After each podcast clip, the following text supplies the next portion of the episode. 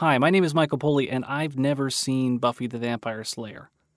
My friends are obsessed and always make jokes and references to it, and so now, 20 years later, I've been convinced to watch the show from beginning to end, one episode a week. I'm a Buffy virgin.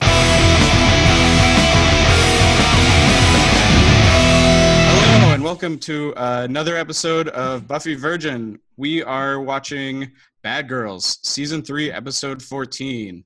Uh, we have with us, as always, Michael the Virgin Poley.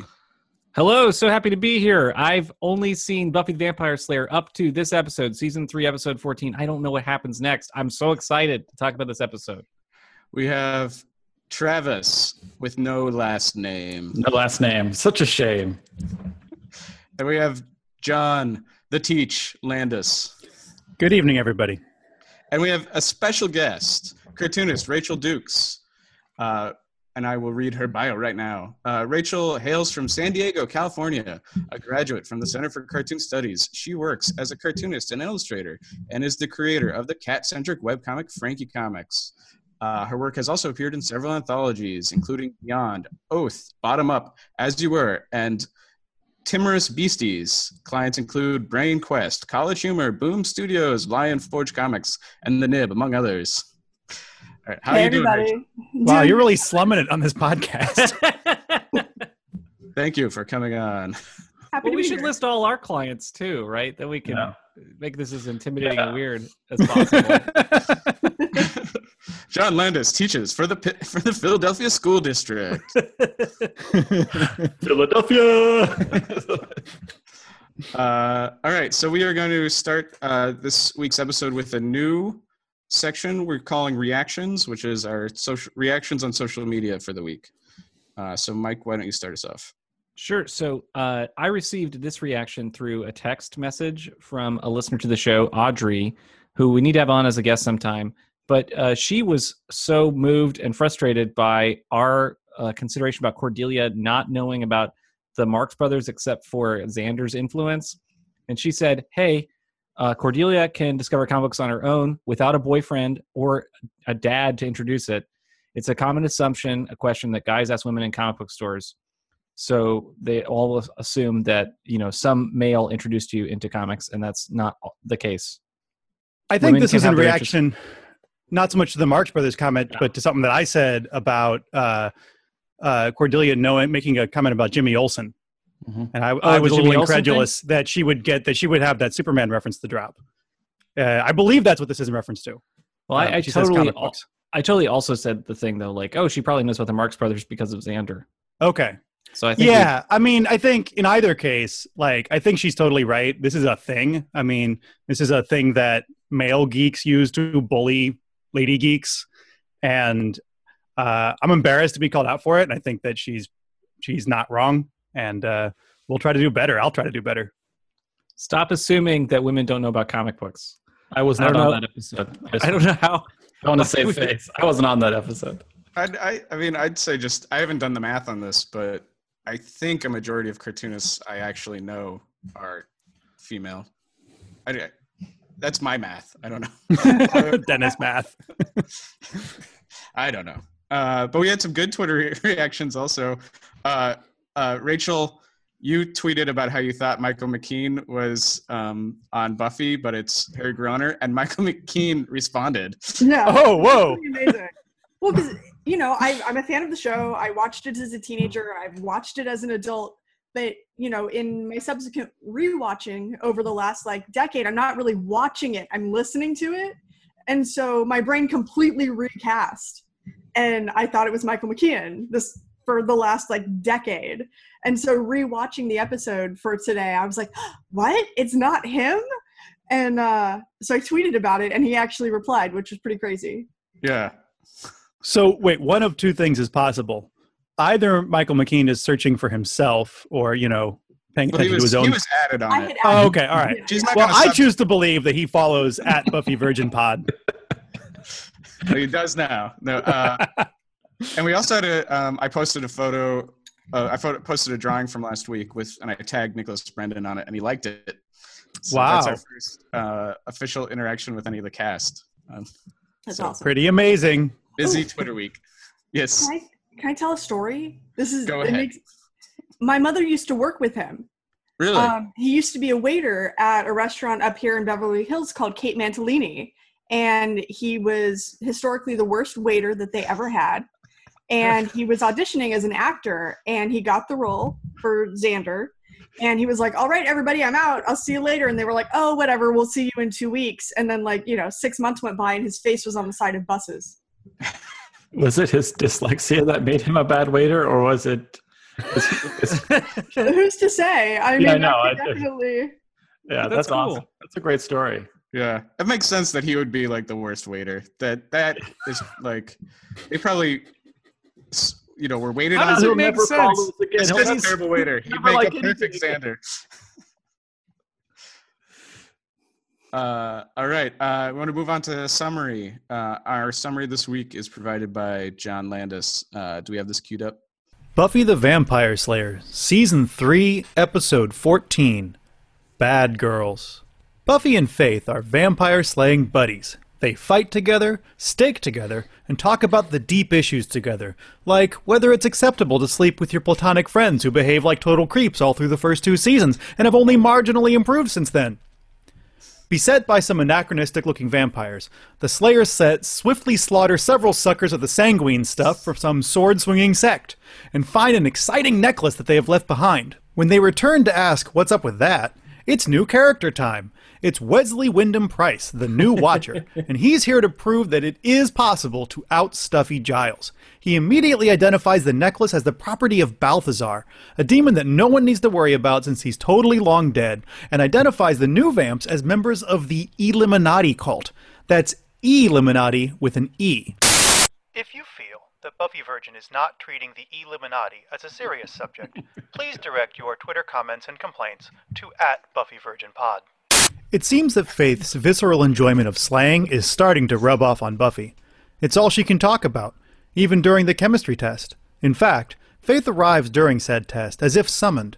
It seems that Slayer bonding has made BFFs out of B and F. Breaking the bonds of school, the two of them raid a vamp nest. Having handily defeated them, the Slayers celebrate their revved up Slayer sensuality with some hard dancing at the bronze. That is until Wesley and Angel show up to put a big damper on things. The demon Balthazar isn't dead after all, and Wesley's been walking around with the amulet in his pocket the whole time. Buffy should have sent it to the Marx Brothers. Getting together a plan to attack Balthazar at his hideout, Faith decides it's a good idea to rob the local sporting goods store of its crossbows, knives, and nunchucks. Buffy's pretty sure that stealing is wrong, but, you know, peer pressure can be a son of a bitch. And so are Sunnydale's finest, who mistake our heroes for members of a girl gang. Buffy and Faith play along with the arrest me game for just a moment, but ultimately end up breaking out of the police car and crashing it in the process. Meanwhile, Sunnydale's evil mayor is getting sick of Balthazar and the Eliminati playing around in his town. He plans to pit Buffy against them, reasoning that the enemy of my enemy might kill my enemy, thus saving me the hassle. And it seems to work. It's all out war on the streets between the two Slayers and the Eliminati. Vampire after vampire is getting staked until Faith accidentally stakes Alan from the mayor's office. Who would have thought the office intern to have so much blood in him? Buffy and Angel manage to kill Balthazar, rescuing the bumbling watchers in the process, but something has changed. Faith has killed a human. Buffy says they need to deal with the consequences, but Faith? She just doesn't care. Excellent summary. Good job, John. And Uh, it's, excellent wordplay there. I feel like I've I've called Faith a bad girl on this ep- on this podcast before, and I feel like you have too. I totally forgot there was an episode called Bad Girls. Oh yeah. How long my- until that like static like uh transition makes no sense? Probably like five more years, right?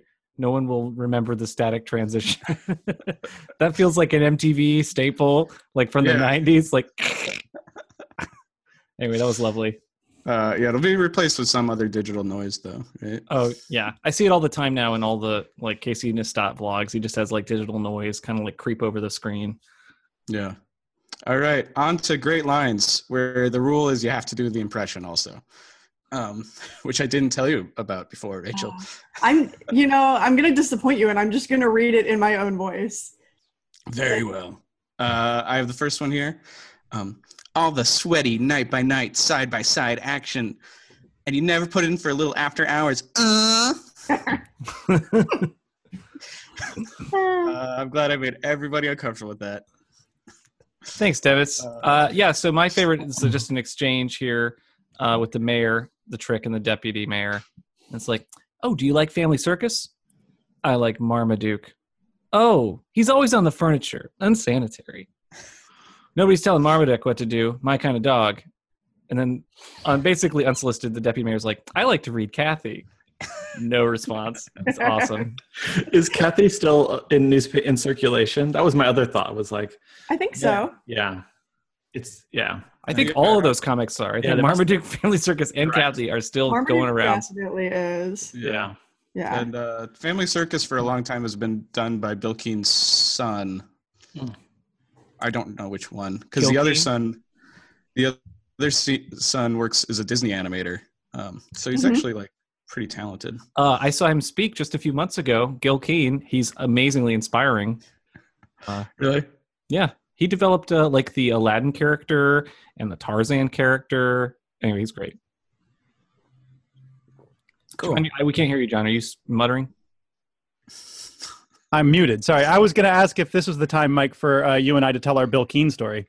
Oh, the Let's only do it. time. Yeah, John and I went to go see Bill Keane at a book signing at Bar- uh, Books and Company in Dayton, Ohio, in the This 90s. was 1999 or 2000. It was 2000. I think we were seniors in high school. I had just gotten dumped on Instant Messenger the day before and was sad.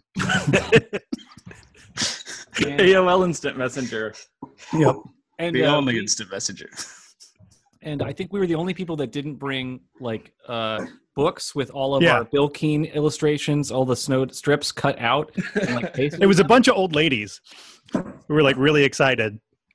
And uh, my favorite part that I remember, and this seems crazy, but like Bill Keane literally said nonsense words as a- Yeah. that the, that sounded as if it was like uh, he was saying something important.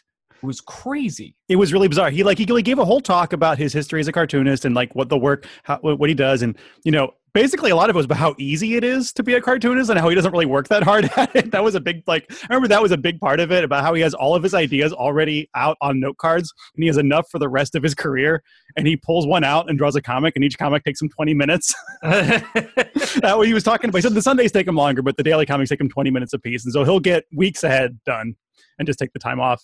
And but then at the end, yeah, he stood up and just spoke gibberish, like at the crowd. He was like, and it was there was no there was no laugh, there was no punchline. It just happened, and then he started signing autographs. And that was how he finished his talk. It was utterly surreal and strange. Wow. It, it was something that like I remembered happening. I think Mike, I had to confirm it with you like 15 years later to like make sure that I hadn't like dreamed it. like it was so bizarre.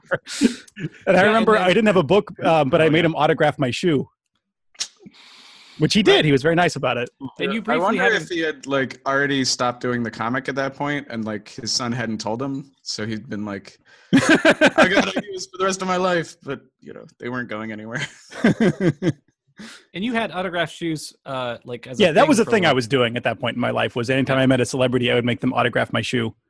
I got John Flansburgh from They Might Be Giants. I got uh, the guy from Mooka Ferguson, who was the opener for They Might Be Giants, and then also uh, I got uh, Ethan Cohen to sign my uh, shoe as well. Oh yeah, That's pretty. that's cool. right. We've met, we've met Ethan Cohen. That's right. I have a uh, insurance card that's signed by Crispin Hellion Glover. Oh, that's quite good. That feels Uh, appropriate. Yeah, Rachel, you want to give your uh, quote? Sure. Um, British accent down. oh no. Yes. No, I'm sorry, guys. I'll I'll try and hit the meter, but I don't think I can do the accent. I mean, I'll try to try. Um, this is Wesley and Giles in the library, and Wesley's talking about his credentials, and he says, "I have, in fact, faced two vampires myself, under controlled circumstances, of course." And Giles says, "No danger of finding those here. Vampires, controlled circumstances." Uh, nice, Travis. Uh, Buffy to Giles while looking at Wesley. Is he evil? The last one was evil, which is great. and then uh, Buffy and Faith are fighting the the vampires um, in the mid, in the early part of the episode, and uh, Buffy to Faith looking at the manhole. You're just going to go down there. That's your plan, Faith. Who said I had a plan? Just, oh, that's Faith. Uh, I have another from um, Balthazar. Yeah. The, the front, the front. I'm gonna moisten the front. Good Balthazar, Dennis. I just thought he was super gross. Uh, Well, I really love that he's not even saying my front or the front of me. Divorced from his own body. That's a good that's point. true. Yeah. Beyond like you know personal personal pro- pronouns or whatever. It's like, Um, same scene. Uh, Wesley and Giles have been captured, and Wesley, of course, who's never been near vampires or demons outside of controlled circumstances, is panicking, and he, he's muttering to himself, and he's and he turns to Giles and he says, "We we must remain calm, Mister Giles," and he's just sweating. And Giles turns to him dryly and says, "Thank God you're here. I was planning to panic." It calls him uh, Captain Courageous later. Yes. Uh, John, you want to? Uh, he has another Balthazar line. He says, "A trade, intriguing. No wait, boring. Pull off their kneecaps." nice, good one. That's such a great flippin' line. It totally, it totally works. All right, let's move on to weird noticings and trivia. Um, I have the first. Uh, I just say that uh, I like the shot of Faith emerging from, emerging from the poofed vampire dust. Uh, I like that whole opening sequence. Um, but that shot, I think, is then mirrored later on when Faith uh, gets s- saved by Buffy, and they have like they make eye contact through the poof.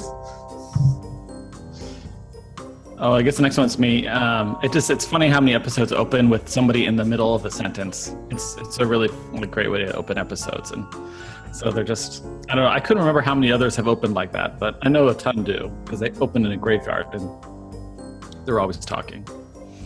I thought, hey, put this on the list. How many open in a cemetery fighting something? That's a whole separate list. Yeah. Yeah. Oh, okay. Many. It is a good way to like. I mean, you know, it's a good way to start a story already in the middle of something. Yeah, I- it's it's perfect because you you start in a story. You don't start like waiting for the story to happen. So I loved it. Uh, John, you have a question? Uh, yeah, I wanted to ask uh, the cartoonists in the room, um, what did you think about the Sunday Comics opinions that were expressed? Because I know what I think as a reader, but you guys have the inside knowledge of uh, newspaper comics. I thought it was hilarious. Yeah.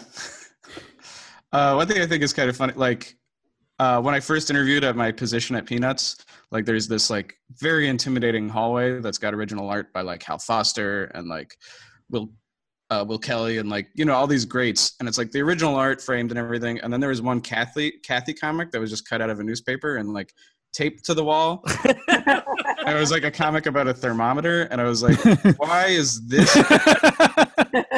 and somebody was like, "Well, because the thermometer's right there." It was So like wait, those- I- I, I think Oh, I've always sort of felt that like Marmaduke specifically and Family Circus specifically are really terrible.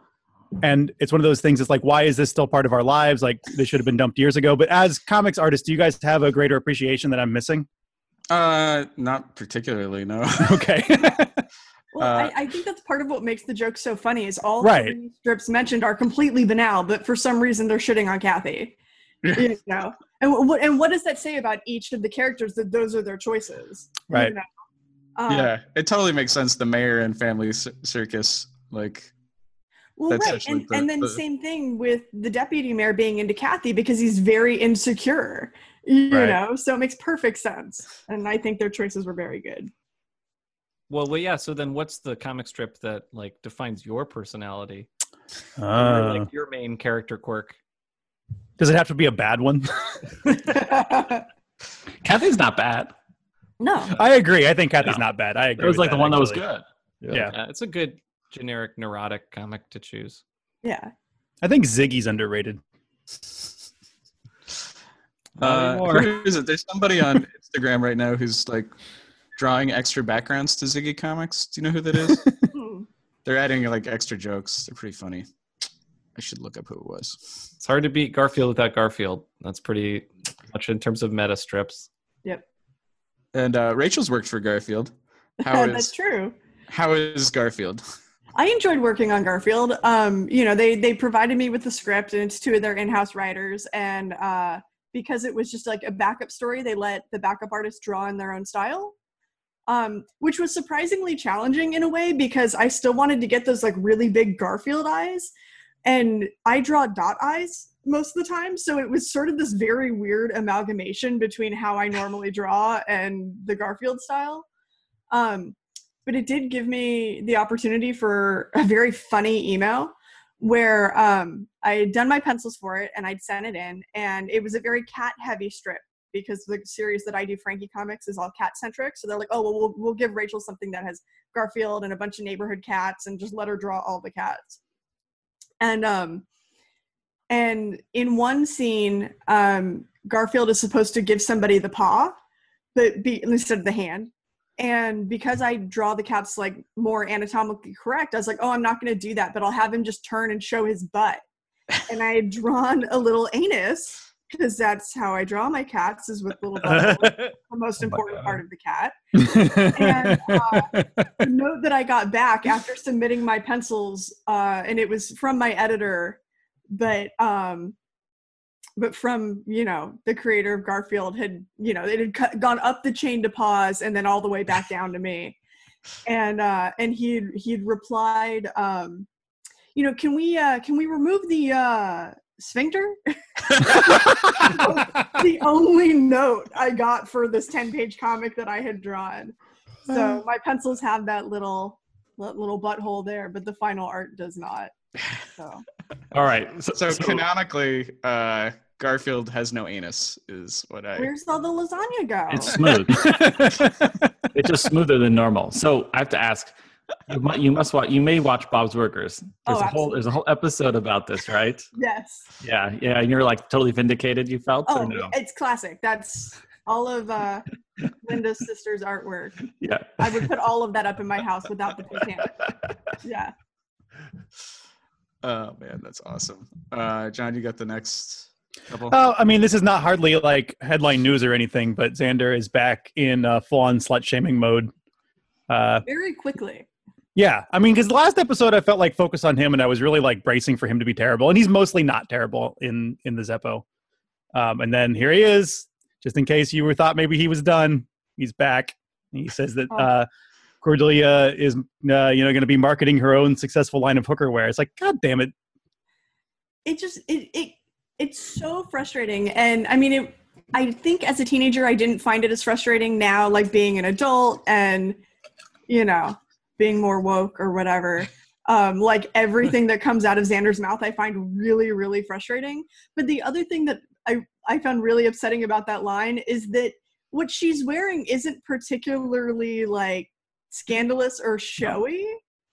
And it's not like Cordelia designs her own clothes. She's buying like high end, like brand name clothes by fashion designers. It's not like she put the outfit together. I don't know.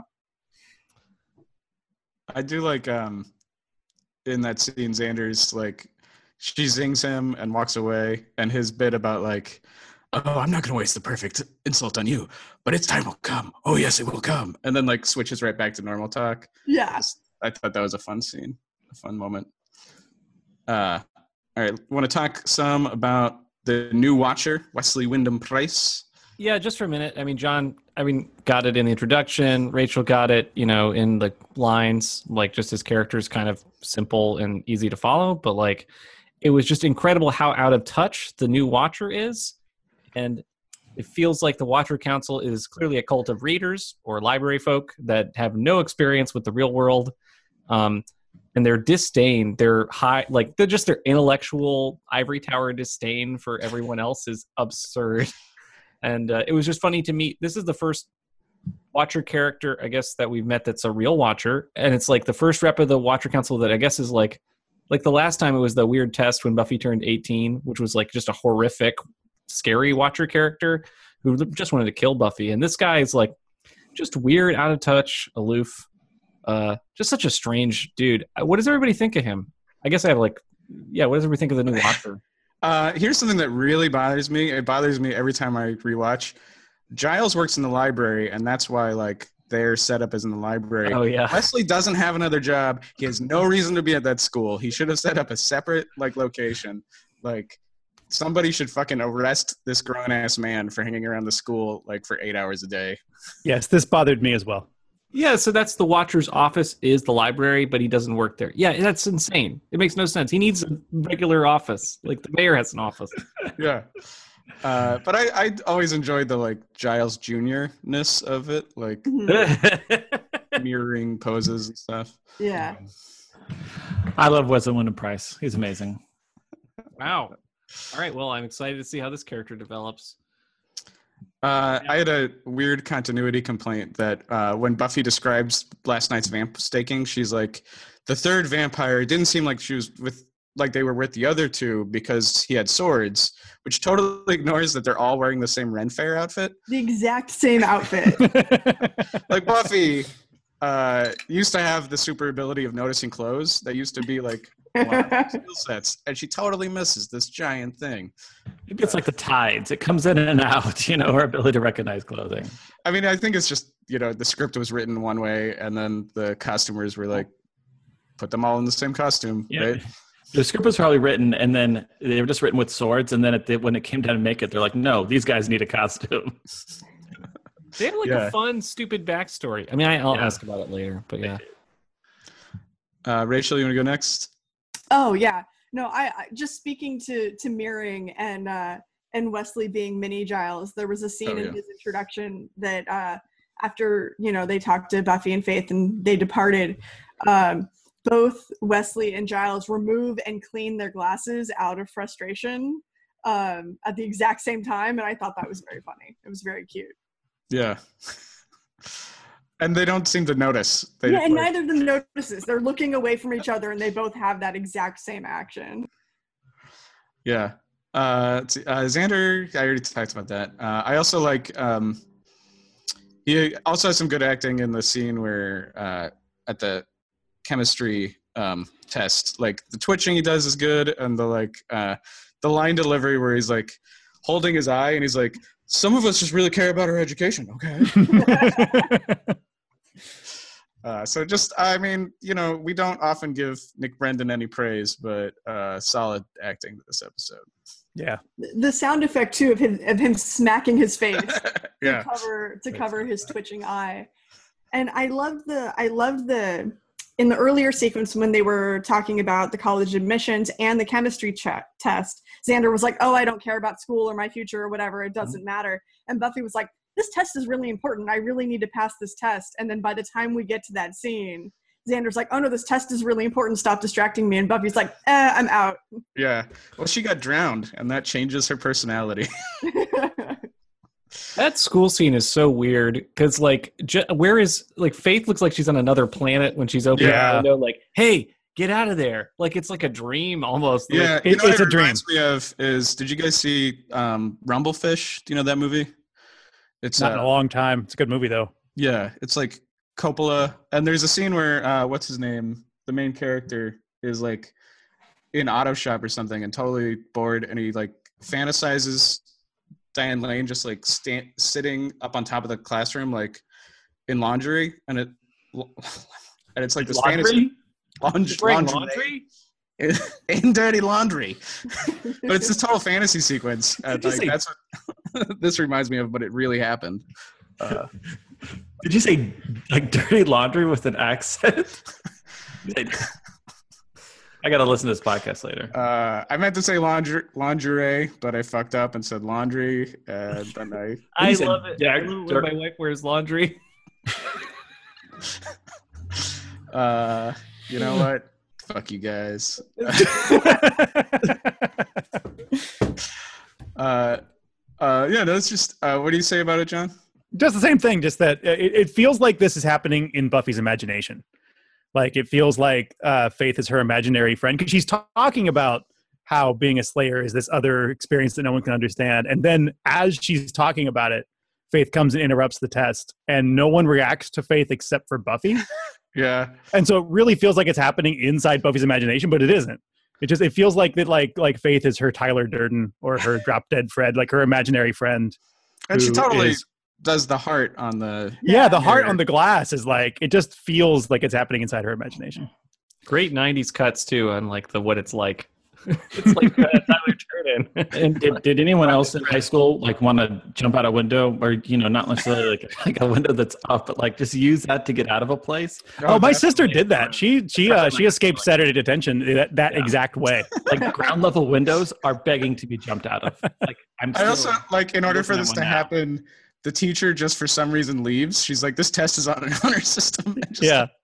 Well, Like, this, they probably have like actually 20 vacancies they probably have all these vacancies at Sunnydale she's probably teaching 10 different classes She's got to go sub in the co- the computer science class. They still haven't found a computer science teacher. we actually he's actually actually has a name I think no no yeah she actually gets a name I just don't I don't remember what it is Yeah, she was named in the earlier scene. Yep. But like Buffy is straight up turned around facing everybody behind during this test and nobody says anything. And she just gets up and walks out a window. like oh, Remember back in like the first episode when she skipped a class and like got caught and like got lectured about, like lectured to? Yeah. That Yep. just hasn't happened in a while. Well, Yeah, for principal being such a strict principal, Snyder's really letting things go. Yeah. Doug Flutie was was, was yeah, Flutie was probably he ran a tighter ship. Flutie cared about the kids Snyder's He got did. his situation Yeah. Flutie.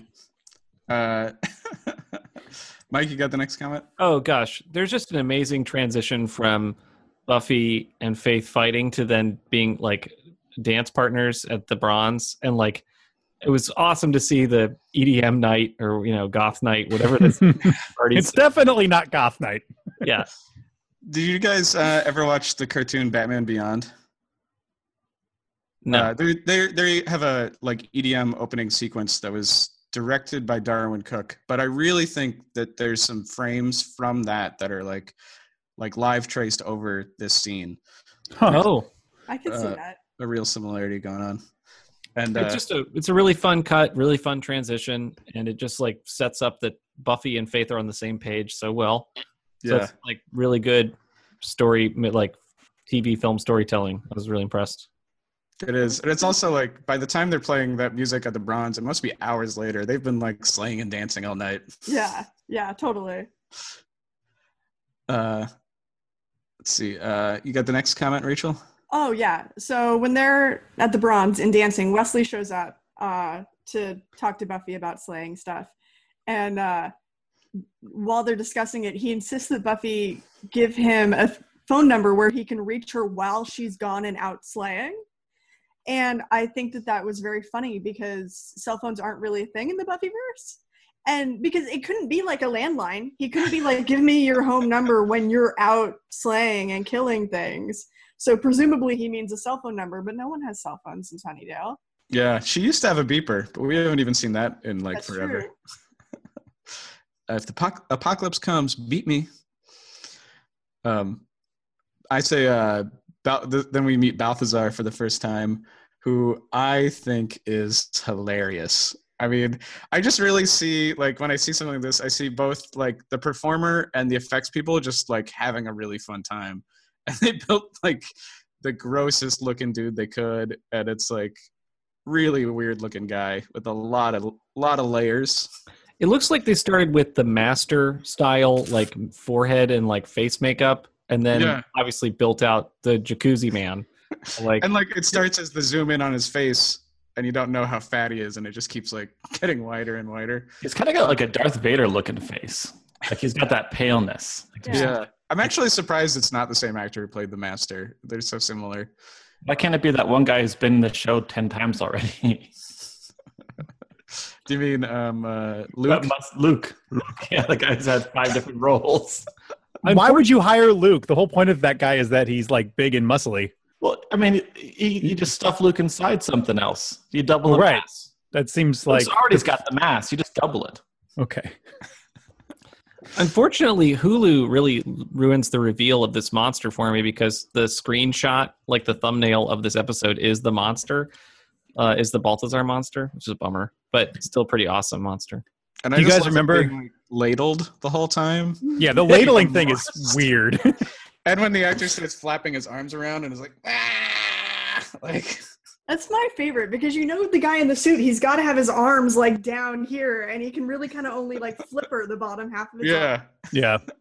the the thing that I think is so great about the design of that character is most Buffy villains, especially just like Monster of the Week bads, like it, they're all humanoid, and it's just like, oh, that's a guy in a suit. But the way that Balthazar has been sort of melted into this jacuzzi pit, it really makes me wonder about the backstory of his character, which we will never learn. And I'm like, what was that battle like? Who was this guy? Who was he Yeah. before this happened?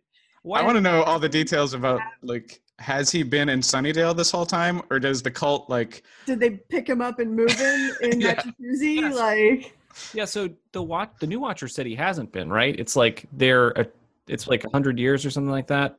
You know, so- they're assuming that he's been dead this whole time, but that doesn't Yeah. mean that he Oh, yeah. originated in Sunnydale. also, do we know what the amulet does to Balthazar? Why- power Grant's power. Yeah. probably gets to walk again. Yeah, presumably it would heal him. But he can do that thing where he grabs Angel without the amulet, right? Or does he have the Yeah. amulet briefly? No, no, he, No. Earlier without it. He does it by himself, yeah. maybe it Um, increases his range, so people don't have to be in his direct like. Stay ten feet in front of me at all times. Oh, do you God. do you remember the the similar monster from Blade?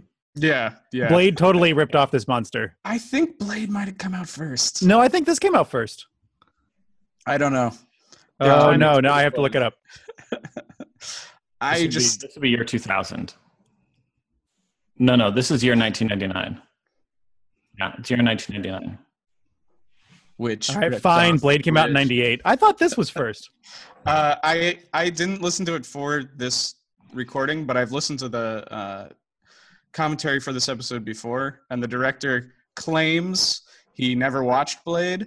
And Okay. he says he stole the idea from a Daredevil comic where Kingpin is in the sewer. Oh, Uh, but I just think the similarities are way too similar, and the fact that he like dies similarly, like all burnt up and stuff. I think he's ripping off I mean, a lot of vampires in this show die by die that way, though. I mean, That's true. It's just such a fun visual to gravitate a cult around. It feels like something Jodorowsky would do. It's great. Yeah, yeah, totally. Uh, yeah, I love an the idea that these are like a noble cult that's into like fighting and stuff, and then their like leader is a dude who can't even move, and it's like, just cheat. Why don't you cheat? Like, Yeah, and they're strangely a cult of duelists that like always fight to the death with swords. I mean, it's just there's so many weird, rad details. how that- how do vampires kill each other with swords? Do they cut each other's heads Oh. off? Because that would. think that's the only It seems like they're not particularly equipped for that. don't they kill a vampire with a beheading in this Yeah. scene? Right? Yeah. Like, They sort of crushes his head, breaks his neck, and this is a problem that I have because it doesn't seem like a vampire death at all. and yeah, and in fact, we don't even see him poof. But Yeah. it could be like you know he cripples him for life. It still hurts. Just like Oh yeah, I guess if like if he's, he's the paraplegic vampire forever, is that what happens? That's kind of worse. Gosh. rough, man. Don't cross Balthazar. Uh, John, you got the next one. Um. Oh, just I love that the, the the like drop that maybe Sunnydale has a girl gang problem because the cops are immediately like, "What are you guys in that girl gang? One of those girl gangs that's always stealing nunchucks." Like, uh, I just I really like the idea that there's a Sunnydale gr- like set of girl gangs because I think that would make a great spin-off or fan fiction project about you know that.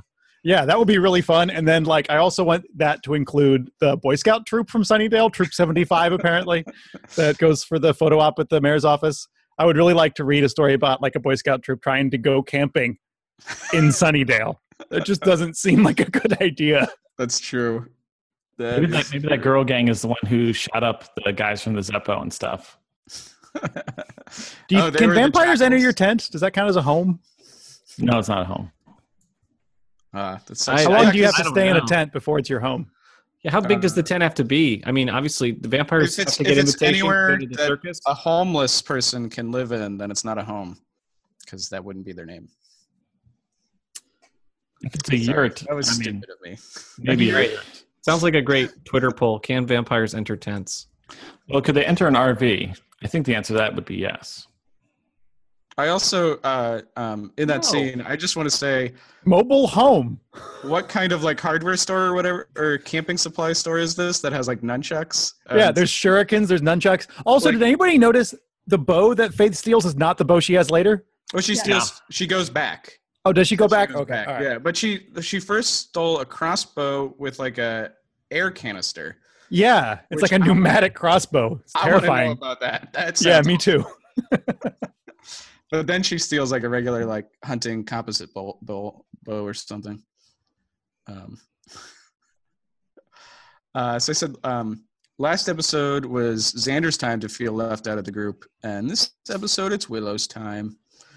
Uh, poor Willow. This is one of the better parts of the episode, I think, and it's not a big part of the episode, but Willow's like subtle, sort of like, "Oh, I'm not your number one friend anymore," kind of plot that she has with the um, protection spell is one of the Yeah. like subtler, better things that happens in this episode. I really like that. and like it's one of those things where for me i'm like on one hand i think Wi- willow should feel like it's okay for buffy to have multiple friends right uh but I, I also feel a lot when she's like looking at her protection bag that she left and it's like stupid like i Yeah. feel that Well, and I don't know if this is obvious because uh, I didn't actually watch the episode Gingerbread leading up to this, but she's been working on that spell, that protection spell, since mm-hmm. Gingerbread. So, True. however much time has passed, she's been putting in the hours to make that for Buffy. And so, for it to finally be completed, and she's really proud of it and wants to like be with a friend and go on the hunt, and then she's just like, "Nope, sorry," you know, that's heartbreaking. Does Yeah. this does this mean that she's mastered the four elements? Did you already give Mike that that uh, that prediction? We award? didn't give that to him. Uh, I'm not planning on giving it to him. We can talk about that later.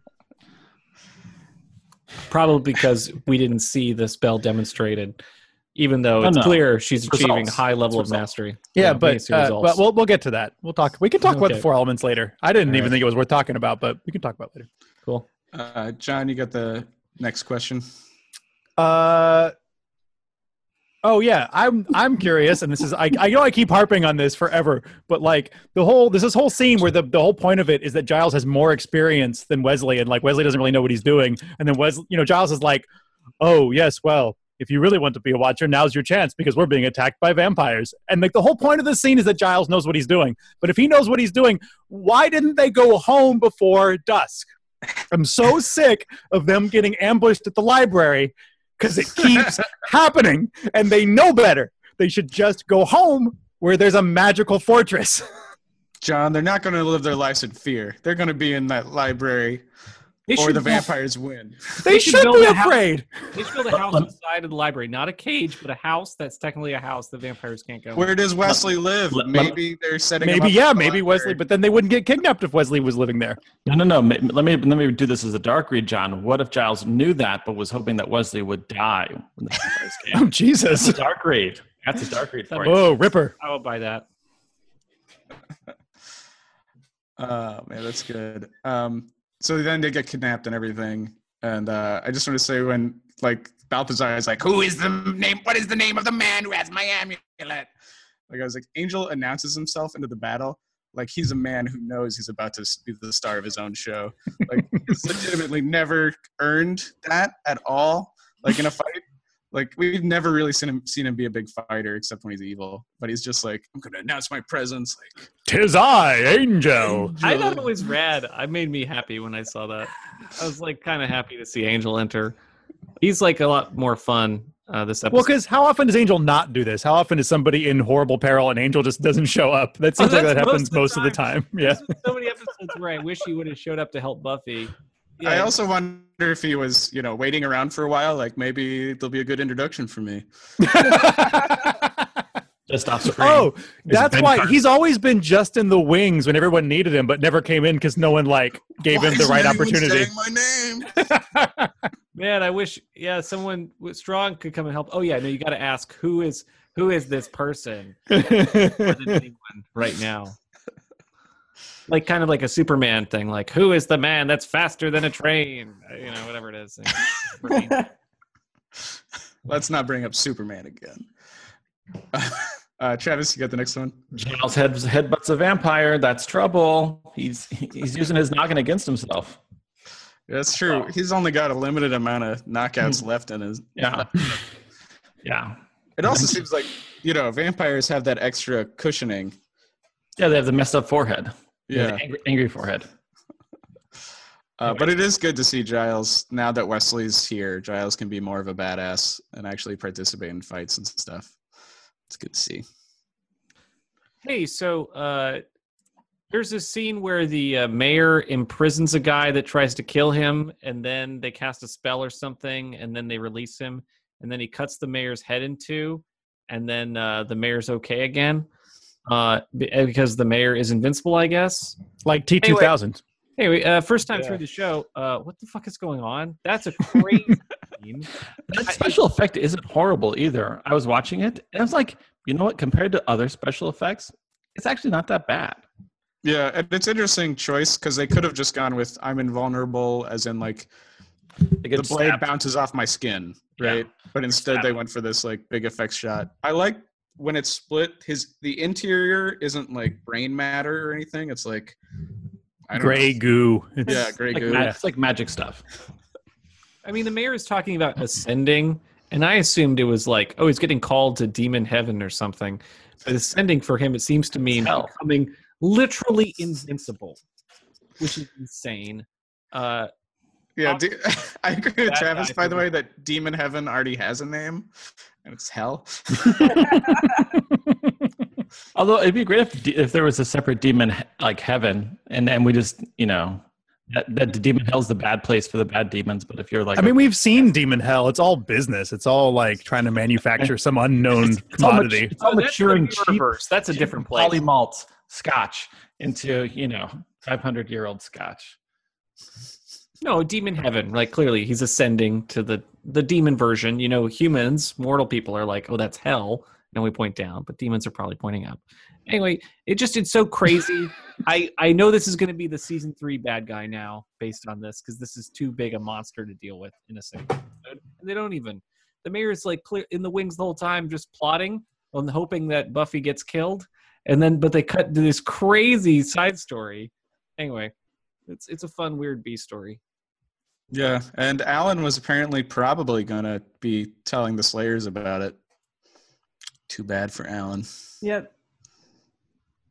Uh, all right, uh, Rachel, you got some trivia at the end. Yeah, um, I wasn't sure how much you guys wanted to go into trivia, but the original ending for this episode was completely different. And I don't know if you guys had read about this.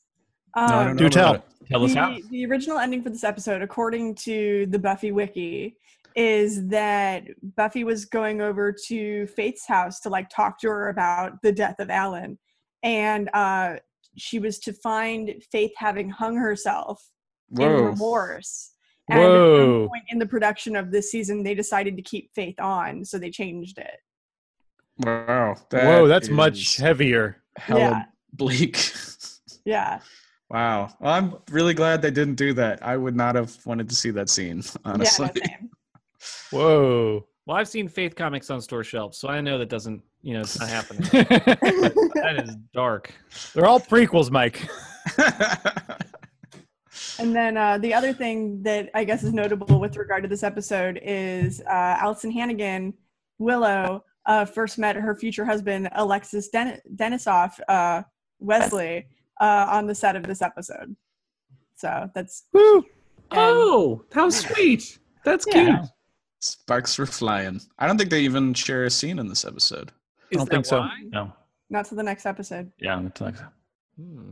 All right. Uh, that was Weird Noticings and Trivia. Um, and we are going to move on to questions for the group.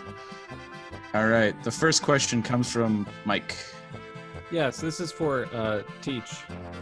Oh. Hey, if you don't have a family and you skip school, or don't value school in general, what happens? That's an upsetting question, Mike. Uh, I don't know. Um, I mean, Rachel knows.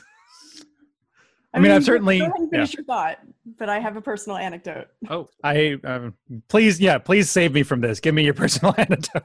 I don't know if I want to answer this question. happens. Yeah. like if your if your family isn't uh if your family doesn't care nothing happens because the school can't keep you there um, and there's nobody looking out for you. If um, I mean the the school can report you for not going, and nowadays somebody could call child services and be like, "Oh, hey, this kid's not coming to school. You should do a wellness check." But if the home is clean, like there's nothing you can do just being truant. No one will do anything.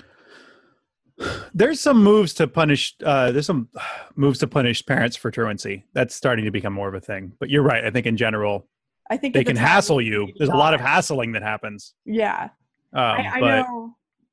At, at least you know in the 80s, there there was there was nothing anybody would do. yeah, But you know, mid 90s, late 90s, I'm sure there was stuff in effect. But um, I mean, you can definitely crack down on parents for truancy now. There's definitely things that they do. I don't know exactly how it works. I mean, and yeah, child service is a big part of the things that you hold over a parent's head. Um, but yeah, one, if they do a site visit and there's no problems, yeah, I don't know what happens then. That's a good question. Well, I'm kind of. I thought your question was more broad, like what happens to a person who is not engaged with either a family or a school community. They And that become seems- the Slayer. Yeah, and I'm like, that makes like that, you know, kind of makes me sad. I, I hope that people like Oh. that turn out well. I don't know. I mean, I just meant for in regards to Faith, really, because you know she's. I I didn't even think of her as a fellow student until she shows up to say like Buffy skip school, like get out of here. I'm like, is Faith even in school? I guess she's kind of been in the hallway a little bit but randomly. Like I, I have no sense of her attending classes, so, but she No, in the in the first episode, No. she uh, says like, "Oh, if I had friends like you guys, I probably still would have dropped out, but I would have felt bad about it." Right. Wait, so she hasn't even enrolled at Sunnydale. She's basically off the books. Yeah. She's off the radar. I mean, she's she's off the books and she's off the radar. And Giles and Wesley are not doing anything to try to get her. Yeah, life not off. interested in like making sure she's got a decent place to live or food or really interested in Faith at all, which is odd because I think she's more the official Slayer than Buffy is because when Buffy died, she kind of passed the crown on. Um, so I really feel like they should be more focused on Faith, if if anything. Yeah, But I guess she's, sh I don't know. The the Watcher thing seems to be more about uh, wielding power than about really getting anything done. That, that's what I'm learning from this season. So Buffy's better for that. I guess she's more compliant. Yeah, I mean, just it- this episode is a lot about rule breaking, and going to school or not is one of the early rules that gets broken. Mm-hmm. And we can we'll we'll talk more about that, I'm sure, in the themes because it's a big big subject. Uh, the next kind of question here. Oh, the Eliminati. What does everybody think the deal is with the Eliminati? Uh, I think we've officially put as much thought into the Eliminati, like right now, as the writers did. Yeah. uh, they all wear Ren Fair costumes, and they all have two swords, a big one and a small one. Um, Like, there's the Eliminati, there's the uh, The three. the three, and there's the Order of Taraka. something. Tar- yeah, and they just all seem like there's these like totally interchangeable medieval esque vampire cults that just don't matter. the Order of Taraka aren't vampires. They're oh, okay. They're still Okay. like an assassin. They're like uh yeah, but they're more. I think of the Order of Taraka more like just the union you join if you're a mystic Right. uh, bounty hunter. Okay. Right. Oh, that's that's the like the the maggot guy and stuff. And then yeah. there were the, the Germans, right? And then there was like Slayer Fest. Or no, was that Slayer Fest? Slayer Fest '98. Yeah, then there's the whole yeah. Slayer Fest. All right. Am I the only one who regrets never having hidden in a coffin or sarcophagus? I'll get my turn eventually, but have you guys ever been like, man, I want to jump inside a coffin and shut the I feel like I have Turn to. and turned. I feel like We're all shaking our heads. Sorry for the podcast I'm- audience. I- Everybody's shaking their I heads. I kind of agree. I Oh, when I look back at it, I'm like, I, I haven't done that. That's weird. Um, there's there's honestly- limited opportunities in life. There yeah, are two opportunities I've seen in the past year to inside the sarcophaguses. Yeah, you take them. Did you take them? No, I took neither. At the Love, Lovecraft Bar, which is a goth bar in Portland, you can Okay. go sarcophagus. You can climb in there. EDM. Oh, yeah. I got I got a story. I, a pseudo sarcophagus. Okay. Oh, the other one. Uh, so the film festival in town last year that a friend of ours ran the social media campaign for. anyway, we always say his name, but I'm not going to this time. But there was a film festival uh, the over at the Overlook Hotel. So like the on Mount Hood, there's a hotel that was used as the background shot for The Shining.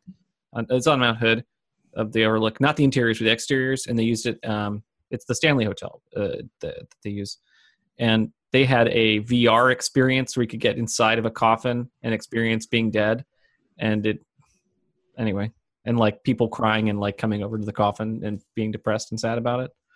Oh, God. But but it started with you dying. It started with you dying in an ambulance. Like you're in the stretcher being taken to the hospital, whatever, and then you're in a coffin and people are sad, and that was the story. Jesus H Christ. You can you can simulate this experience a little bit, you know, more pleasing in a tanning bed. Although I don't recommend you go to. It. I don't recommend tanning beds. But As a doctor, Travis does not recommend tanning beds. Oh, no, no, know, no, no. Or a float tank. I did a float Or tank float a couple tank. times this year. It's so nice. Really? The tanning bed you Oh, can pull That's cool. really close to your face. I'd like to do a float tank. I haven't done that. Yeah, I want to do that uh, terribly. Or a sleeping after- bag. You ever see the movie The Mind Benders? That's good. I don't know Mindbender. I, I know Altered States. Altered States. I'll just Yes. take such a mess. Yeah, Such a good States movie. Crazy. Sorry, recommendations are later. All right, let's move on. All right. Uh, I have a, a couple questions. Um, are Buffy and Angel officially back together? Uh, they look very coupley, I had the same mean, question. They kissed. They kissed. They're very kissy. Oh, but they're not just kissy in like their usual like passionate way. They're like kissy in a like we're in an established relationship. we're doing this a lot more than than is seen on screen. Kissy. Yeah. I, I don't think they're officially back in back together, but I Oh, think that they they are all but officially. They're definitely back together. I think if you asked Buffy, she'd say no, and if you asked Angel, he would say no. No, they have to But- lie about the relationship. I think to like Wes or something, Wesley, he'd be like, "So this is Buffy's boyfriend. I just met him." Yeah. And then I Angel would look his on camera. He would look at somebody like, uh, yeah, I mean, not really. Uh, okay. I'm just saying for uh, a prediction. I think it's time we finally called it. yeah, we'll get to that. All right. I do have that one set to talk about today. Yeah. Uh, does drowning count as another Buffy death? I ask. I don't think so because she didn't require CPR, so she wasn't really drowned.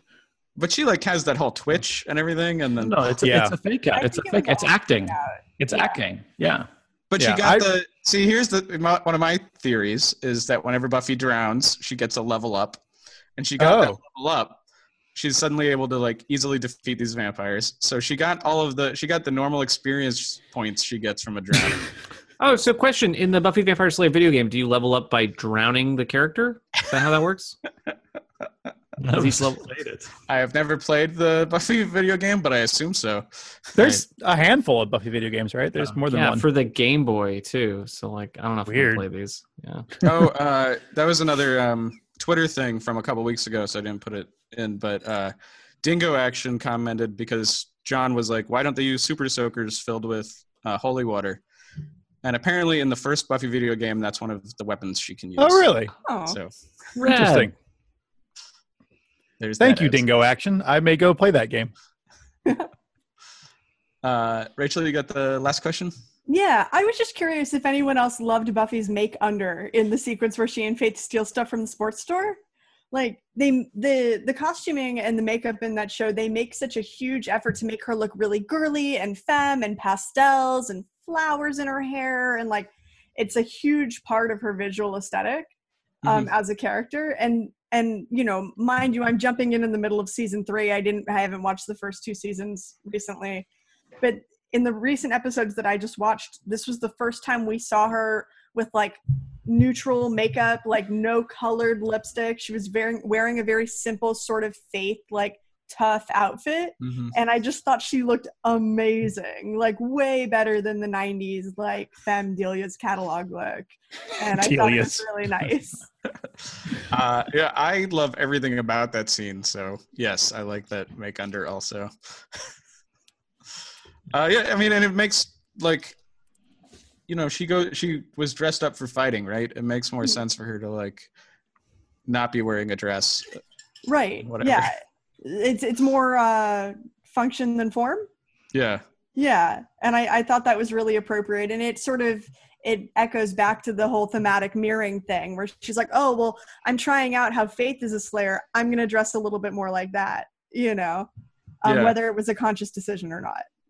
One take, have. All right, guys. We ready to move on to the deep, deep stuff? Uh, I think there's two more things in this doc. Oh, sorry. I think they're covered, Oh, under, they're covered under deep. Th- well, one of them's covered. Sorry. Yeah. um, I asked the important question: Who turns down homemade waffles? Uh, I would. Never, I would never in my life turn down homemade waffles. I, I don't love waffles. I, But they're just they're just pancakes in different form. I don't love I I pancakes. have, I have no love of pancakes. I only love waffles. I'd Uh, prefer a waffle to a pancake. I don't care for either. My wife and I love waffles. We literally uh, overdrafted our Chase account buying a double waffle maker last year, so That's totally worth it Yeah. on sale. Good priorities. we just bought a house. We've got to be frugal, except for this waffle maker. I know. We just were stopped. We weren't thinking. Okay, Uh, can we talk about this? Just it could go in deep thoughts or whatever. But The death- the- yeah. A, faith Yeah. kills a human. That's the, What- that's the themes deep stuff. Yeah, Okay. Well, Then we're in themes and deep stuff now. yeah. All right, There. great. Faith kills a is played. human. What do people think about that? So Rachel just mentioned, I guess, this alternate ending where Faith kills herself as a consequence because she's so broken about it. That is an incredibly dark move for the show. Yeah, just like Judas. But yeah, what is every, uh, what did people think about that scene? I mean, I know how I think about it. You got to but- unpack. and make- You have to. You can interpret it just by itself of her- her killing a human, but then you also have to think Alan was working for the bad guys, right? Right. I mean, we don't know for sure that he was going to go tip off Buffy and Faith. I thought he was like out out going to do some like mischief. Actually, I thought he was going to be out putting the hit out or or trying to get. Yeah. So I guess you, I always interpret it as he's going to inform the Slayer about the mayor, but it is interesting that the show's vague about it. I'm. It is vague, yeah. it's vague. How vague they are. Well, Mike, you're the virgin. How do you feel? Ooh, Oh yeah, Rachel. You, yeah, you say. Oh no, I was just gonna say, do they know at that point that Alan is the deputy mayor and associated with the mayor? Like they don't. I don't think so. later, No. right? That comes out. I think must must come out in the newspaper later. Yeah. Well, I know the next episode is called Consequences, and I assume that there will be consequences for the murder of a human. You Vampires no assumed one cares that about. Revelations would have revelations in it. Uh, Yeah, well, Yoder was Yoder was like, so I assume that um, Yes. on, on the right direction for this one. I assume there will be consequences for Faith killing a human. I mean, I, I, that's literally a prediction, but like this, that's like the first really deliberate. I think we've killed monsters that look more more humanoid and didn't dust, like they didn't just Mhm. vaporize or whatever. That's kind of been happening more frequently in season three versus previous seasons, and so I think the show does want it to be a serious thing to kill a human because like Yeah. they keep serious, but it is although like kind of a But. Buffy- Buffy, Buffy Buffy accidentally. did let the the Germans kill each other. Yeah, Like, totally. He kind of kills those two guys. And But we Buffy- don't count that for some reason. And then Buffy mean, that's self-defense-ish. pushed the High school coach. Remember, Buffy pu- pushed the swim coach. Swim coach, yeah. Swim coaches. yeah. that- yeah. It's true. Those boys really love their coach. Yeah. Yeah, so- and th- the show wants like evil and good to be really distinct Mhm. sometimes, and then other times it wants to blur that line, and it seems to be very choosy. And the way that the like the visual language of the show gr- like screeches to a halt when they kill this guy, to me, like if I, I think it's good that they're doing that, but I also think it's like, oh well, I guess you're just changing the rules. Yeah. Or they don't have a hard rule about battles. You know, like when you're a parent and you you know you can't like enforce every little infraction. They're kind of. It feels like the writers are picking their battles when it literally, Yeah. literally when it comes to like morality. But, yeah, Mike. the show treats it as a big deal. It's a big deal Yeah. to kill a human. And you're right that it's like there's not a no killing human rule. Like humans have been killed if they're bad. But the Yeah. deputy mayor is kind of like the worst thing he did is like Cathy, and he also didn't warn the mayor that someone like he had no idea that someone was about to kill him. Maybe Yeah, that was a little weird. Uh, like that sequence is weird. That like uh, Trick is hiding in one room, and then the cabinet also has a vamp another vampire in it. I think that that probably l- attaches to that assumption that we're making that he was going to warn Buffy and Faith about what the mayor was doing. What if he just let that guy in and put him in the cabinet? Yeah. Like, we don't, we'll, Yeah. we'll never find out. We don't know, but that would explain that anomaly. Yeah, how in broad daylight this dueling dueling vampire Vincent got into. so so there's a missing parallel story here where Alan realizes that his boss is evil, doesn't really know what to do about it, panics about it, tries to solve it by hiding a vampire in his closet. That doesn't work. And so then he tries to go tell the Slayers about it, but they stab him to death. Yeah, That's that's basically how this goes. yeah, it's rough week for Alan. Yeah. Since last Uh, week. I think I think the big problem with this is that Faith like it's it's kind of weird that Faith has zero conscious ap- conscious after this. Like that's the weird part. Like, Yeah. she has zero remorse now, right? In that's how they present it at least. I think. And that's what I was going to say is it could just be a front. I mean, having been a teenage girl, sometimes you do fucked up shit by accident and you're like, no, no, it's fine. It's fine. Don't worry about it. It's not a big deal. You know? I, I think And that's she's what she's doing. uh, Yeah. She's totally Lady Macbething. yeah. yeah. Yeah. Yeah. But you absolutely. Don't, you don't Lady Macbeth if you actually have like no remorse. You're Right. like, No, it I think it's clear from a lot of clothes. her performance in the first scene where she first kills him that she's as she's as freaked out as anybody. If you watch her, she's just as freaked out as anybody, and it's it's a it's a um, retroactively that she doesn't care about it. That's how she covers it over. So I guess that's just I guess yeah, I'm a murderer now, and It's that's fine. surprising. Yeah. no, also, it's she's for some reason drawing her clothes inside a drawer. It's just a fucking mess, man. I didn't notice that. At I all. didn't either. What? No, she's hanging it. No, she's hanging it. I She's- did she's- notice she has a bunch of pillows taped around a pipe. Is that Yeah. explained? Did No, I think that's just notice her uh, like punching. pipe. Oh, it's for Oh, okay, punching. that makes sense. I, yeah, I interpret it as like uh, it's her punching bag or whatever. Because she drew But a it- little dead face on it. so it's, a, it's her thing that she beats up. It's her Very punching spatting. bag. Yeah. All right. Well, d- did uh, I mean it, with the Faith's lack of remorse is the big problem, right? She doesn't care that she's I just done think it. it's unrealistic. I She has initial remorse Right. visually, but then is very standoffish to Buffy. Like she's very defensive when Buffy's like, "Hey, we can talk about it. We can work through it, or whatever." They're gonna figure it out. It's too simple. like there's nothing to figure just out. when It's they too were simple, starting to be so close. I Yeah. mean, Faith doesn't have a history of like talking about feels, you know, either. Right. So it makes sense that something so big and hideous like this, she'd just be like, no, we're not going to talk about it. There's nothing to talk about. It's fine.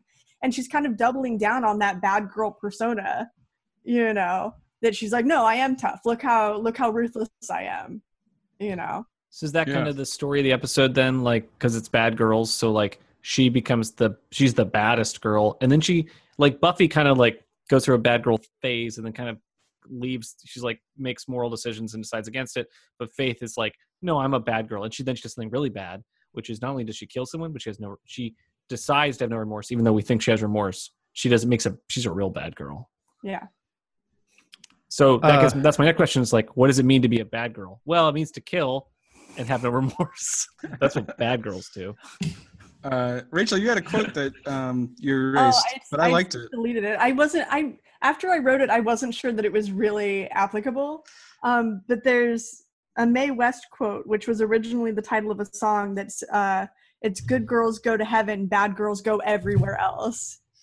You know, and I, I thought that I thought it was kind of interesting that I'd come across that quote at, around the same time we were rewatching this episode, and I wonder if that sentiment is maybe something that Faith would subscribe to. Yeah. Absolutely. Oh, yeah. Yeah, and I mean, it definitely works with if Buffy's a good girl and how limited her. like Uh, lifestyle and experiences. Yeah. Well, and she's she's so she's ruled by these men in her life. I mean, Yeah. have any of that. It, I mean, it's worth pointing out that these two people are like actually literally subject to a patriarchal society that Yeah. doesn't have their best interest at heart. Like that's literally true in a very tangible way. Uh, so it, it Faith's reaction makes a lot of sense. yeah. Like, um, but I guess that we're supposed to read the character as like she goes too far and actually rejects all morality and decency along with everything else. But it's it's so interesting because it's like there's two different worlds that the show can present, and it makes us want to side with Buffy, and like we assume her worldview is correct, where like Right. she thinks she might go to college, and like that school is still valuable and you should go. But obviously, like in a world plagued by vampires, you shouldn't give a shit about school. You should be 100% focused on weapons and survival and the next when you can and you know whatever kind of pleasures for now and like yeah oh yeah fighting and you know i want to have sex after i fight or eat a bunch of ribs like yeah that sounds great like you know faith's worldview which is completely accurate versus buffy Yeah. still trying to keep the structure of school together and like it's insane i, I mean i But- That's a good point. Faith is kind of the sane one. Yeah, but Buffy is In an Buffy's like insane future is the fantasy. Like that's Yeah. what fantasy is what Buffy thinks. And I, I actually feel like it's weird when um, earlier in the episode, when we first meet Wesley and Faith is like, "You're actually going to f- listen to this guy," and she's like, "Yeah, it's kind of the job."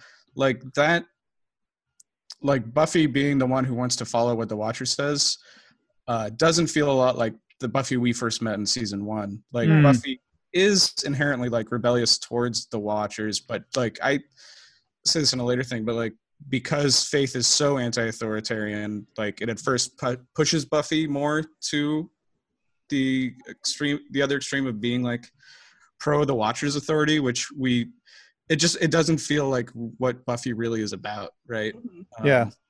But she's also not totally about this, like. Well, um, that's really interesting because that also paints Giles in a really kind of creepy light, where uh, that kind of makes Giles the uh, this negotiator between like the authority and Buffy, where like he's uh, he's putting a kind, loving face on authority and control that Yeah. uh, persuades Buffy that, it, that that's the right thing to do. with all, That- those, all those crystals and that injecting of that Yeah, exactly. medication, Yeah. It's so it's such a kind face. Well, I mean, yeah, and that's the episode just where we BS. find out what it, what, what what what it really is about, right? I mean, i can't believe wesley allows giles to even be in the room he's undermining him constantly Well, I mean, that's the thing of like, why does Wesley set up shop in Giles's shop? yeah, it doesn't make any sense. Shop, you lazy bastard. that's I mean, where maybe he knows are. that. Maybe he knows that if he like opened up an office, that like Buffy just would never show up. I think it's interesting that the Watcher's office is right ni- by the Hellmouth. I mean, that's fascinating. Absolutely. SOBs. uh, it's, uh, I said this is a big episode for um, Buffy Buffy Faith shippers, which I believe is Fuffy. Is it fuffy or fluffy? Oh, it might be. f- What's the? Why would L it be from? fluffy? Uh, it sounds better. Uh, but is it in the text? Um, it's certainly in the subtext, but I don't know. Do, did the writers write this on purpose? I guess. the heart on the window is really unmistakable, but I was thinking about this a lot today, and I, Hmm. I feel like, you know, there's definitely an element of like, this is a lesbian relationship in the subtext, and we can't do it out loud because it's the 90s, and that would be, you know, fraught in all these ways, and so we're going to put it in the subtext and all the things, all the things that that means. But I also think that it's actually, it's also really interesting to read this as a platonic relationship uh, between two straight ladies who are using like because like the scene where they're dancing and they're surrounded by men but they're facing each other right that they're they're sort of like they're one of the things they're bonding over like if you just read it straight right like one of the things they're bonding over is their shared objectification of men right which is not that that is also transgressive yeah. and is not something you see on TV that much. And I like even reading it that way, like just reading it what's on the page, that's still kind of really interesting and it's a different kind of relationship than we're used to seeing. It's a tricky op- in the opening because like their uh, Faith is talking about Xander, but the way that script is written in the beginning, which is talking about like wanting to do something with your friends or whatever, it totally seems like she's hinting at her. They're Yeah, gonna have a relationship, and until she says like Xander, like I Yeah. assumed it was like, oh whoa, this is like a strong les- lesbian come on like right away. Whoa, this is, this is not where I expected the show to go. And then of course you know it's like uh misdirect. It's Yeah. about Xander. But it also is like it's a clear misdirect, right? It's like it's written with like the obvious the idea that the audience would think that they're talking about the, each other, right?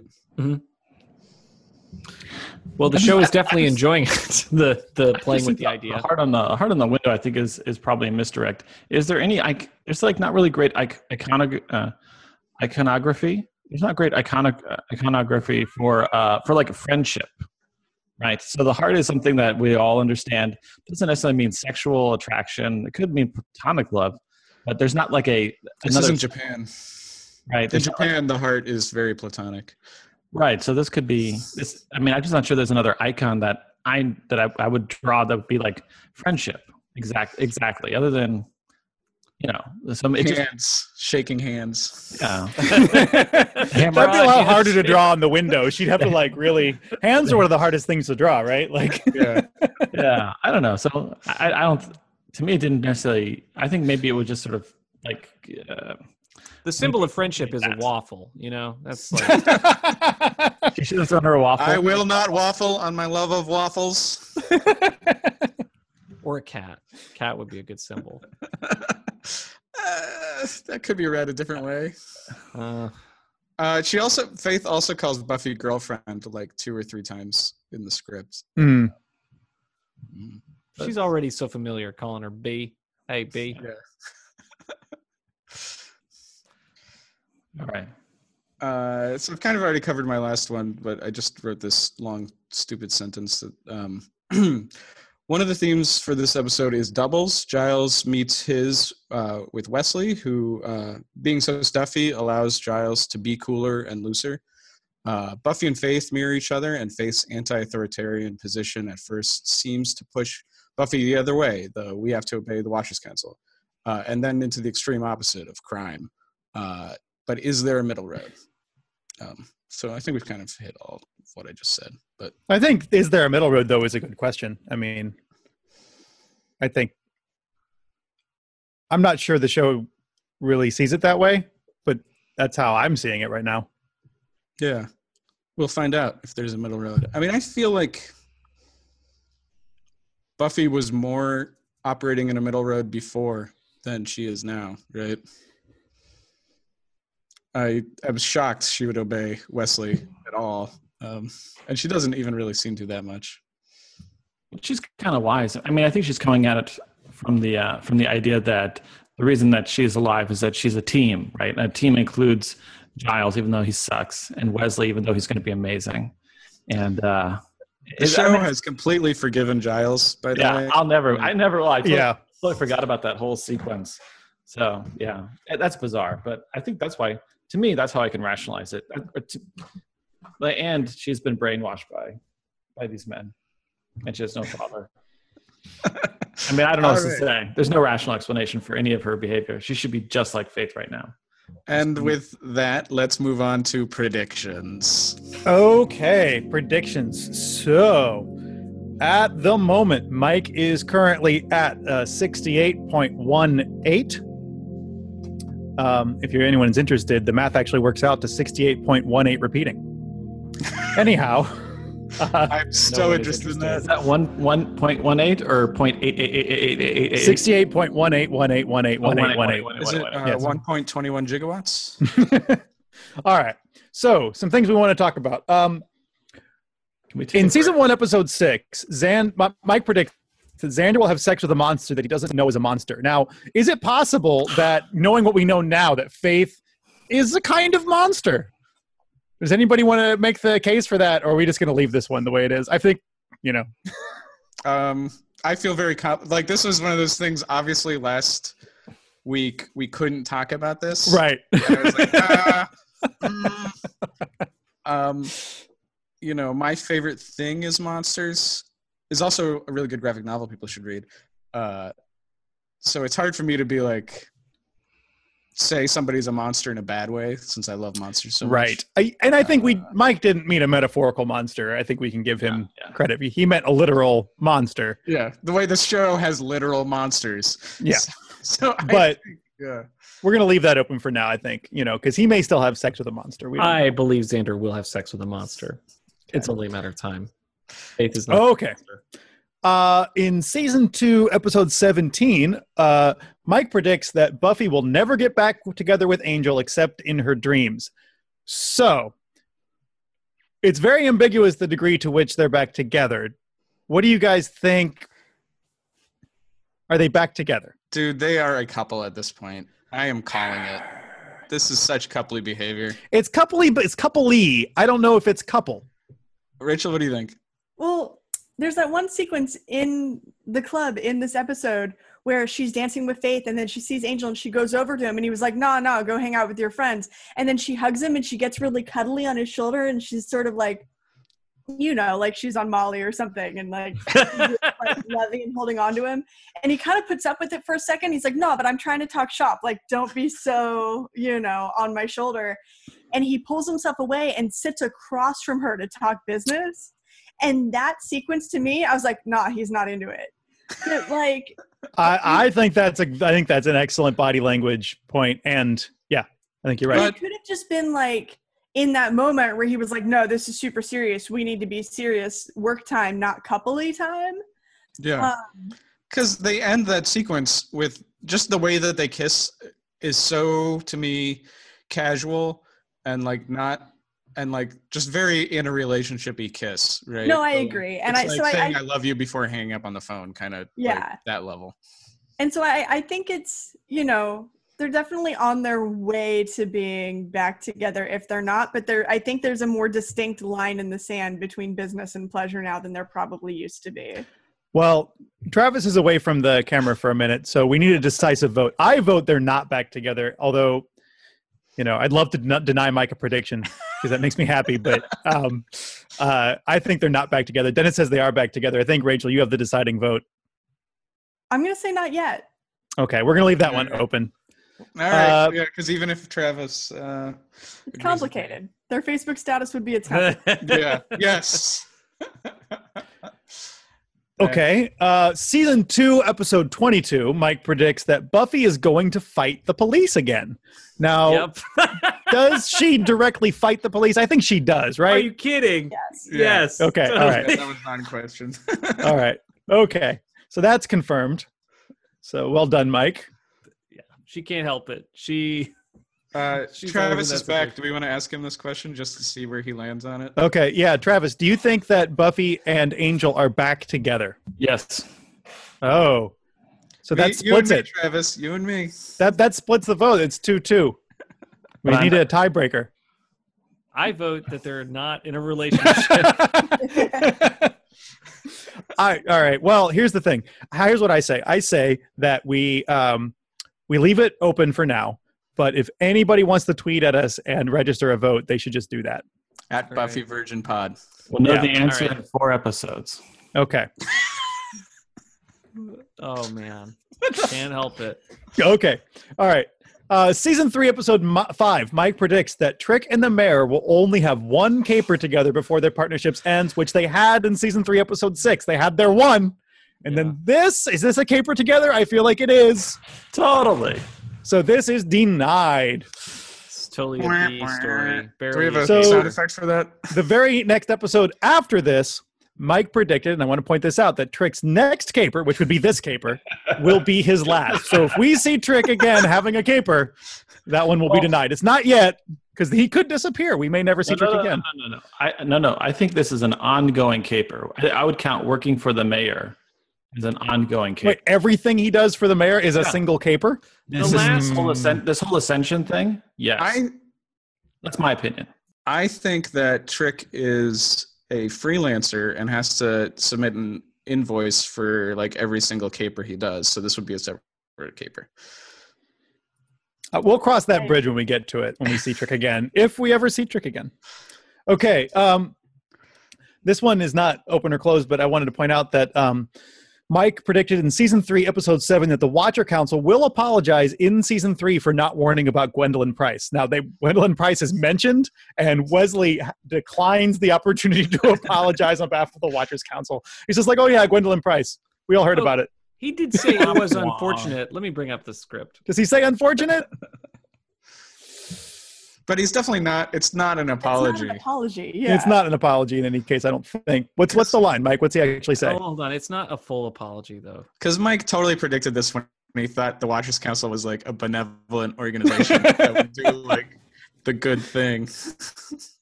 Well, I assume they're benevolent because Giles is such a stand-up guy, but uh, that is not That ain't true. uh, Gwendolyn. Oh yes, Gwendolyn Post. We all heard. No, Mr. Giles has checked my credentials rather thoroughly and phoned the council. I'm glad to see you're on the ball as well. Yep. A good slayer is a cautious slayer. Yeah, he doesn't say shit. He doesn't say. He doesn't apologize at all. All right. So that one's still open because they, you know, the apology could be coming. All right. I apologize for this Wesley character as well. But yeah, Um, in the same episode, Mike predicted that a new Watcher will appear for Faith in season three, and I think that Wesley sees himself as a Watcher for Faith as much as for Buffy. So I think that that one is confirmed. Yes. great. No, no, he's he's also definitely Faith's watcher. Um, and he predicted We that the have new Watcher will be British. That's another confirmation for Mike. Uh, there's a fun piece of there's a fun thing here about. Um, has anybody ever uh, read the um, Sarah Vowell essay, uh, "The Nerd Voice"? Uh, where No. she talks about it's really good. She talks about um, different ways, like rhetorically, to be a nerd, and she talks about like why uh, Al Gore lost the 2000 election because he like didn't know how to be a nerd in public properly. Um, it's a really good essay, and she talks about Buffy, how Buffy, uh, how Willow is much better at being a nerd in public than uh, than Al Gore, and she talks about um, casting Wesley and like how uh, I forget who she talks. She talks to one of the writers, and uh, there was a writer who wanted Wesley to be American and wanted to base him on George Stephanopoulos, but they decided that Watchers had to be British to be effective as characters. So that's a good essay. Uh, the nerd voice. Very is good. it spoiler free? Can anyone read it? I think it is spoiler free for you at this point, Mike. I would have to give it another read to be 100% sure. Yeah, Um, just drop it in the Slack channel if it is. I'd love to read it. Yeah. Okay. Uh, Giles will be missing some. This is season three, episode 11. Mike predicts Giles will be missing some knowledge in the future because he will be missing books. Now, I want to make a case for this one um, because Giles is sitting there and Wesley's like, "Oh, was did he have two swords, one long and one short?" And Giles is like, "That sounds kind of familiar." And Giles is, or, and Wesley's like, "Ah, here it should be. It's in this book." And at that point, Wesley is unpacking his books in the background. Also, I want to point out Wesley only has like two boxes of books. Yes. That's not a lot for a watcher. Well, he is lecturing about how in the new school, watching is not all about book learning. Uh, How is he so unprepared for actual battle and actual? battle? That's the case. Like, so, can, can I confirm that one? I mean, that's kind of on a, a slim information, but I kind of want to confirm that one. What do you we guys don't say? have any proof that it's Sure. not in any of Giles's books. He just That's true. Off the That's true. head. That is true. But it's a different book. I think you should confirm it. Mike Mike needs a win here. hey guys, appreciate it. It's a, it's an edge call, but I think it's the right move. Okay, well, the, the wins keep piling up for Mike because Mike also predicted in season three, episode 12, that the new Watcher will not be a good father figure. I think we can confirm That's that. That's a weird one. he hasn't drugged her. He hasn't lied to her. Oh gosh. It's only been a, it's only been an episode. Uh, and this one's interesting. I, I don't think we can open it. I don't think we can close this one. I think this one's going to stay open. But like, uh, Mike predicted in season three, episode thirteen, that Xander will tell people about his Faith hookup, and specifically that Faith will get slut shamed by Xander. Uh, so, I'm kind of you know it hasn't happened yet. Could still happen. Didn't happen in this episode. Yeah. Yeah, people know about it though. Yeah. Z- Uh, Xander's barely holding it together. Oh, not I, talking I it. guess I guess yeah, you can yeah, you can definitely confirm the fact that the new Watcher won't be a father figure to Buffy because he's too young to be her father. So by definition, Mike has that. Yeah. Oh yeah, by very definition, he he got the prediction. Does one need to be old enough to be a literal father in order to be a father figure? Is that Or you know, good, but it's neither. okay? So. Like, Uh, can't- like you can't be my father figure, John. You're older than me. also, Happy birthday, John. by the way. Oh yeah. um, hold on a second. Just want to make sure I'm getting all the record keeping going on here. Um, so I believe that Mike got quite a few quite a few confirmations there. That's more than I better than he's done in a while. Thank you. Um, that One brings denial was denied. that brings Mike back up to uh, 69.4. So he's back up to 69 dudes. Thanks. I enjoyed a lot more now knowing why you say it that way. All right. so my new predictions: New predictions. Faith isn't going to figure out how to use a bow. I don't see it happening. It requires too much patience. Crossbow. Any kind of bow. Any kind of bow. Uh, I don't think the mayor is going to make it through to season four. I think the mayor character, we got to deal with an invincible mayor. This is too scary. Okay. This has got to be a season three situation. Uh, Faith is going to face the consequences for killing a human in Consequences, the next episode called Consequences. A bold choice, Mike. A bold choice. It won't. It won't And- resolve. It won't resolve things. She, you're, you're just predicting that she's going to face some consequences. Also, I believe mostly based, I actually had the opposite prediction at the start of this episode, but now having seen people's excitement about Wesley, I believe this watcher is going to make it to season four. Is going to be around at least until season four. I don't know when he's gone or off the show, but I, I initially thought he was going to get murdered in season three. But after seeing everyone's excitement about him, no way. This guy's in. He's around. It's fun to have a nerd that does that's kind of scared of vampires. And that would have been uh, that would have been Xander. But now that Xander's leveled up, Wesley can appear and be the new nerd that gets picked on and doesn't know what's going on. But occasionally get people out of a jam. So Wesley will be around into season four. Mhm. Those are my predictions. Also, uh, to add to the Buffy drinking game, whenever the mayor does something childish, take a drink.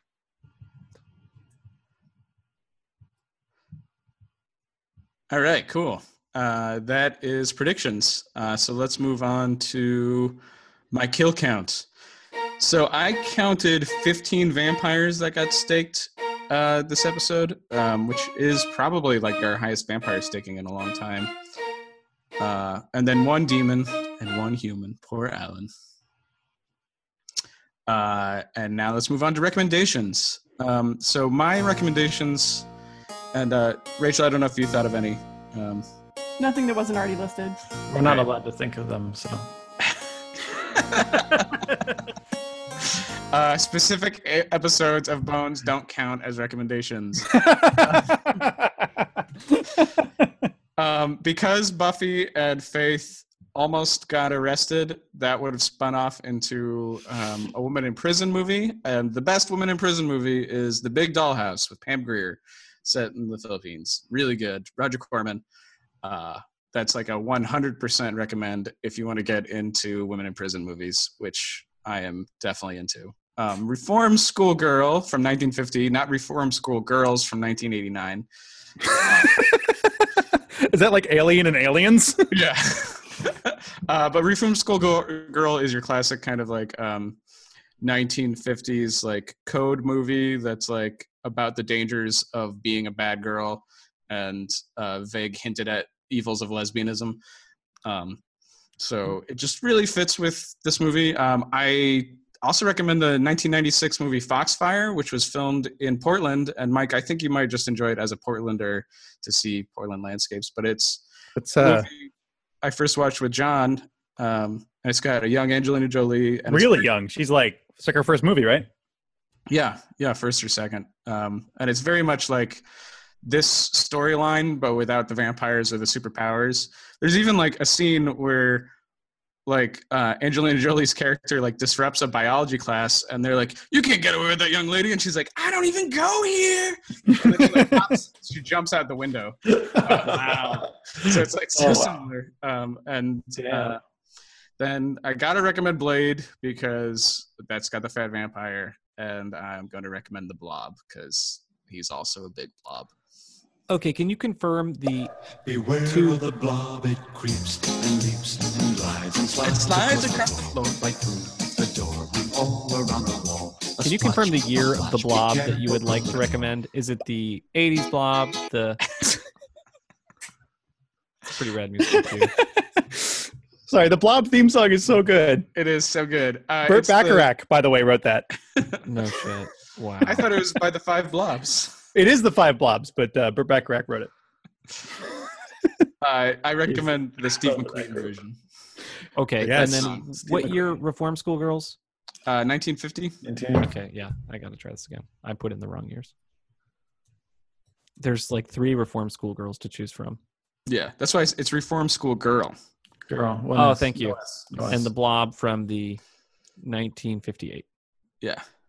Cool, thanks. All right. Uh, do we have anything else going on? Any housekeeping? Uh, I have a new vlog. It's uh, you can follow me on YouTube, Michael Poley, M I C H A L P O L E Y. I think it's just YouTube slash Michael Poley, and you can uh, see this vlog. It's a lot of weird personal stories as it is I explore all my many hobbies.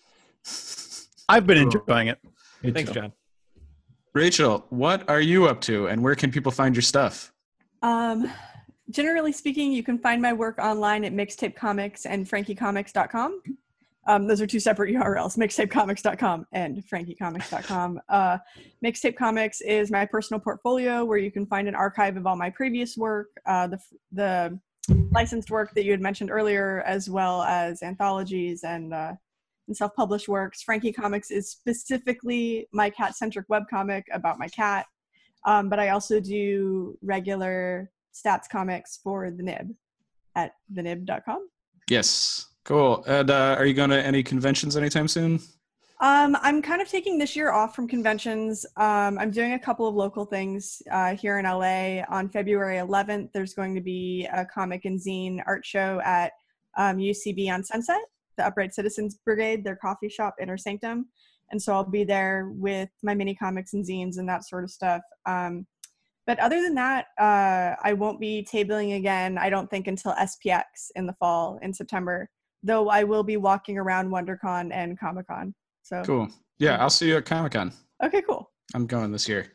Uh, and you can find my stuff uh, online at denniscomics.com. I'm on Twitter, Dennis Comics. Um, my Patreon is Dennis St. John, and you can buy my comics, The Land of Many Monsters and Many More Monster Tales, and Amelia, both on Amazon. Uh, so thank you guys, and you can find Buffy Virgin on Twitter at Buffy Virgin Pod, Instagram Buffy Virgin, YouTube is Buffy Virgin, Facebook is Buffy Virgin. Uh, and I think that's it. So have a good night, and thanks for listening to our therapy session, as always.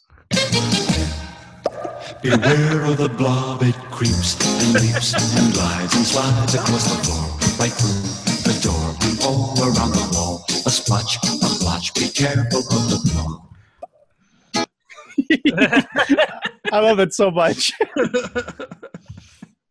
That fits the tone of that movie too, right? oh, totally. Yeah. The movie's not super self serious. Yeah. Yeah. But the '80s one is serious. More serious, yeah. More serious. Yeah. More The funny thing about the um the 50s one is it ends with they throw the blob into the Antarctic to freeze it, and they're like, "We'll be safe now as long as there's ice."